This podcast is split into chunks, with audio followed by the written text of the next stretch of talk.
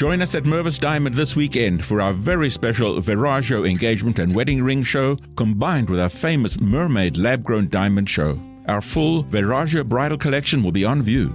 It's your chance to customize your ring your way.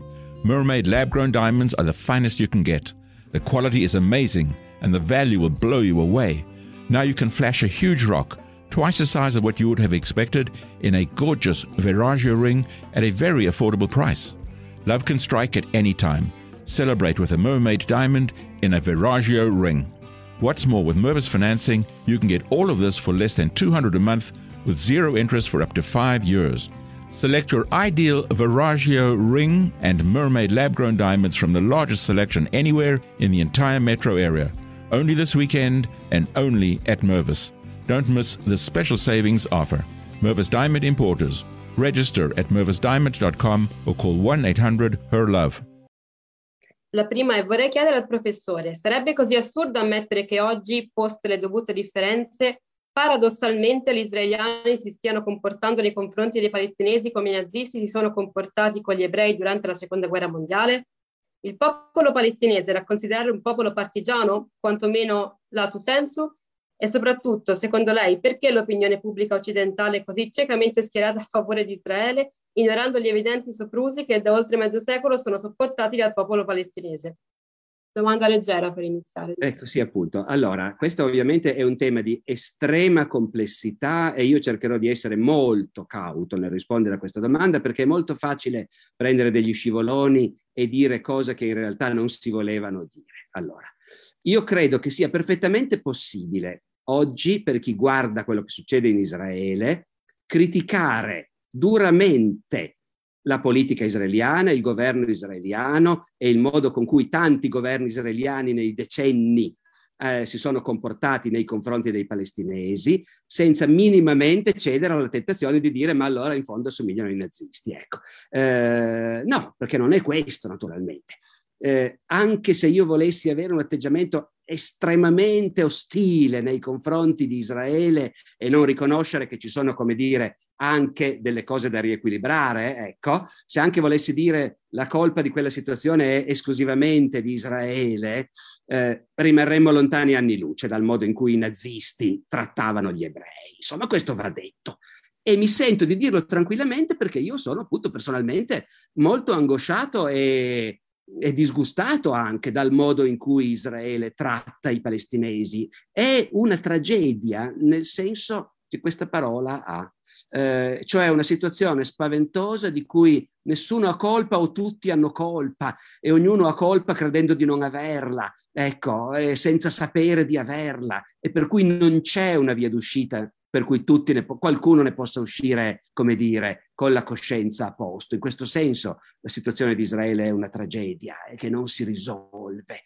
Io credo che si possa appunto perfettamente criticare lo Stato israeliano, tanto più che moltissimi intellettuali israeliani lo fanno, moltissimi storici israeliani, moltissime persone, come dire, scrittori, giornalisti in Israele non hanno nessuna difficoltà a criticare durissimamente il comportamento del governo israeliano. Ovviamente nessuno di loro si sogna di dire Israele è come la Germania nazista, e viva Dio. Quindi noi dobbiamo, secondo me, stare molto attenti, cioè in queste faccende che già per loro natura spaccano, no? L'opinione pubblica mondiale. Le esagerazioni non ci servono.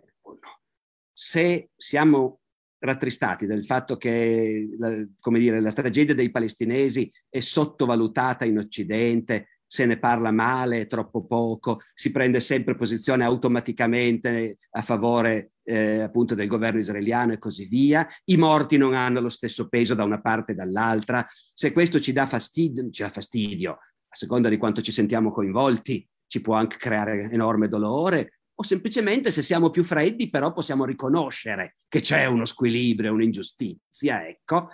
L'ultima cosa che dobbiamo fare è dire, appunto, tirare in ballo i nazisti e fare questo tipo di discorsi, perché questo tipo di discorsi non serviranno mai a convincere nessuno e servono anzi semmai soltanto a squalificare chi invece deve cercare di battere appunto sulla fredda oggettività della situazione per cercare di far aprire gli occhi a qualcuno, esattamente come fa chi in Israele si batte perché il governo israeliano cambi la sua politica. Penso che questa risposta abbia largamente soddisfatto la domanda. Ragazzi, io non ho più moltissimo tempo, se avete ancora una domanda che vi urge, possiamo ancora rispondere a una domanda. Ce n'è ancora una, se vuole, mi dica lei. Dai, facciamola. Avrei una domanda. Giampaolo Pansa, con i suoi libri sui vinti, ha voluto delegittimare la Resistenza? I libri hanno un fondamento storico o, come dicono intellettuali che, come Tommaso Montanari, ci sono errori storici clamorosi nei suoi libri? Allora, io devo confessare innanzitutto che i libri di Giampaolo Pansa non li ho mica letti tutti a fondo, perché mi prende un rigurgito a prendere in mano quei libri. Tuttavia so più o meno come vengono vissuti da quelli che li leggono, che effetto fanno su quelli che li leggono. Noi non possiamo essere nella testa di Giampaolo Pansa e quindi non possiamo sapere se quest'uomo, che era stato di sinistra, a un certo punto ha avuto una conversione e davvero si è detto: è stata fatta un'ingiustizia in Italia, i vinti meritano di essere ricordati, se non si è reso conto dell'effetto che stava provocando con i suoi libri, o se se ne è reso conto e cinicamente è andato avanti perché gli rendevano un sacco di soldi. Noi questo non possiamo più dirlo. Certamente i libri sono spregevoli, non perché possono contenere delle inesattezze. Come dico, io francamente non voglio dedicare neanche mezz'ora del mio tempo a leggere uno di quei libri e andare a vedere se per caso una delle storie riportate è stata riportata male. Può darsi benissimo, non mi stupirei per niente, ma non mi stupirei per niente neanche se questi libri riportassero soltanto episodi autentici, perché si sa da sempre in Italia che ovviamente nella Resistenza durante quella guerra è potuto succedere di tutto. Sono cose che già negli anni 50 i fascisti, che erano perfettamente liberi nell'Italia democratica di pubblicare libri in cui raccontavano queste cose, per cui queste cose le sapevano tutti già prima, ben inteso. Poi la grande arte di Pansa è stata di far credere che nessuno le sapeva queste cose, che non se ne poteva parlare. Non è affatto vero, lo sapevano tutti e tanti scrivevano di queste cose. Dopodiché, appunto, episodi drammatici, tragici, crimini commessi da partigiani, crimini durante quei giorni dopo la fine della guerra, in cui, con l'autorizzazione delle autorità alleate, perché in genere sul posto ai partigiani dicevano: fate pulizia per qualche giorno, se ce n'è proprio bisogno. Ecco, sono stati commessi anche lì dei crimini, delle vendette private. Io non, come dire, e chi può dire non importa? Certo che è sempre una tragedia, però appunto, se andiamo a vedere i crimini che hanno commesso i liberatori, allora gli eserciti che risalivano alla penisola ne hanno commessi di crimini contro la popolazione civile, contro i prigionieri di guerra, fin da quando sono sbarcati in Sicilia. E tuttavia le popolazioni delle città italiane li accoglievano festanti, felici che fossero arrivati. Quindi, appunto, il problema è che di singoli episodi se ne potranno sempre trovare in qualunque contesto, per mettere in buona o in cattiva luce chiunque. Quello che conta è chi stava dalla parte giusta e chi stava dalla parte sbagliata. E io, come dire, sfido chiunque oggi arriccia il naso davanti ai partigiani o ai libri di Pansa sullo scaffale in bella vista a dire: ma tu avresti preferito che vincessero quegli altri? Ma tu vorresti vivere in un mondo in cui aveva vinto Hitler? E in cui le camere a gas avevano continuato a funzionare? Davvero? Se tu me lo dici sinceramente mi sta bene, d'accordo, ma voglio vedere quali lettori dei libri di Pansa risponderebbero sì a questa domanda. Bene, direi che con questo possiamo salutarci, è un'ottima chiusura e la ringrazio veramente moltissimo per essere stato qua con noi e ringrazio anche il pubblico. Chi vuole vedere di nuovo la diretta può vederla sulla nostra pagina Funamboli Saperi dal Basso. Grazie ancora, professore, grazie mille e buona serata. Arrivederci a tutti voi. Arrivederci. 2,500 feet!